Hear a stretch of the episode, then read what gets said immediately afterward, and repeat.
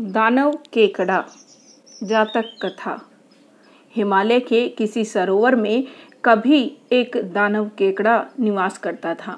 हाथी उसका सबसे प्रिय आहार था। जब भी हाथी के झुंड उस सरोवर में पानी पीने अथवा जल क्रीड़ा के लिए आते तो उनमें से एक को वह अपना आहार अवश्य बनाता। चूँकि हाथी समूह के लिए उस वन में जल का कोई अन्य स्रोत नहीं था।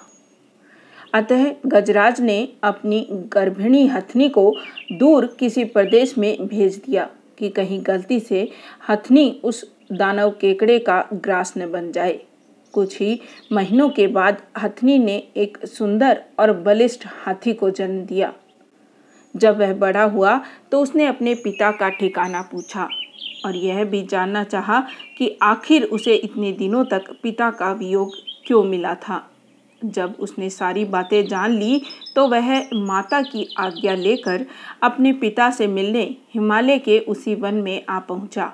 फिर उसने पिता को प्रणाम कर अपना परिचय देते हुए उस दानव केकड़े को मारने की इच्छा व्यक्त की और इस महान कार्य के लिए पिता की आज्ञा और आशीर्वचन मांगे।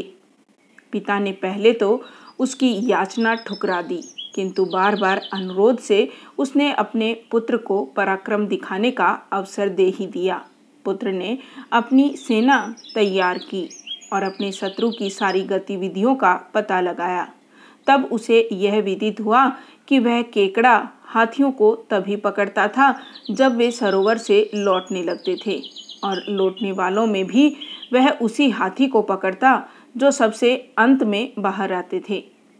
सूचनाओं के अनुकूल उसने अपनी योजना बनाई और अपने साथियों के साथ सरोवर में पानी पीने के लिए प्रवेश किया। उन साथियों में उसकी प्रेयसी भी थी। जब सारे हाथी सरोवर से बाहर निकलने लगे तो वह जानबूझकर सबसे पीछे रह गया। तभी केकड़े ने उचित अवसर पर उसके पिछले पैर को इस प्रकार पकड़ा, जैसे एक लुहार लोहे के एक पिंड को अपने चिमटे से पकड़ता है।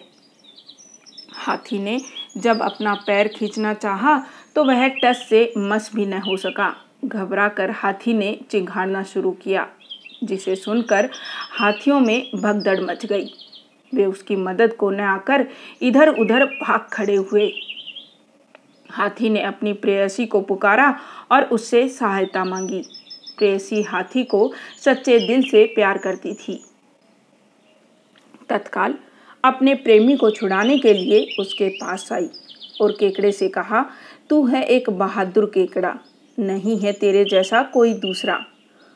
हो वह गंगा या नर्मदा, नहीं है शक्तिशाली तेरे जैसा कोई बंदा मादा हाथी की प्यार भरी बातों से प्रसन्न हो केकड़े ने अपनी पकड़ ढीली कर दी। तभी हाथी ने प्रसन्नता भरी चिघाड़ लगाई। जिसे सुनकर सारे हाथी इकट्ठे होकर उस केकड़े को ढकेलते हुए तट पर ले आए और पैरों से कुचल कुचल कर उसकी चटनी बना दी।